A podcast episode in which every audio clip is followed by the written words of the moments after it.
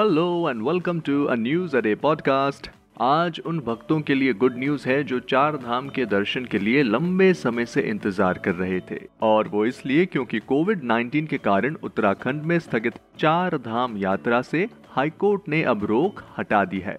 Thursday को हुई सुनवाई के दौरान हाईकोर्ट ने कुछ रेस्ट्रिक्शंस के साथ चार धाम यात्रा की इजाज़त दे दी है। अब बद्रीनाथ धाम में 1200 भक्त या यात्रियों, केदारनाथ धाम में 800 भक्त या ट्रैवलर्स वहीं गंगोत्री में 600 और यमुनोत्री धाम में कुल 400 यात्रियों के जाने की परमिशन दी गई है।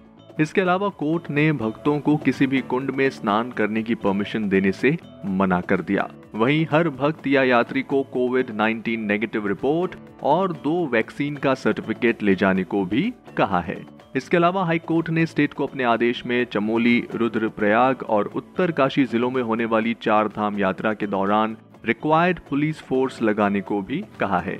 वैसे आपको बता दूँ चार धाम यात्रा बंद रहने के कारण कारोबारियों को लाखों का नुकसान उठाना पड़ा है।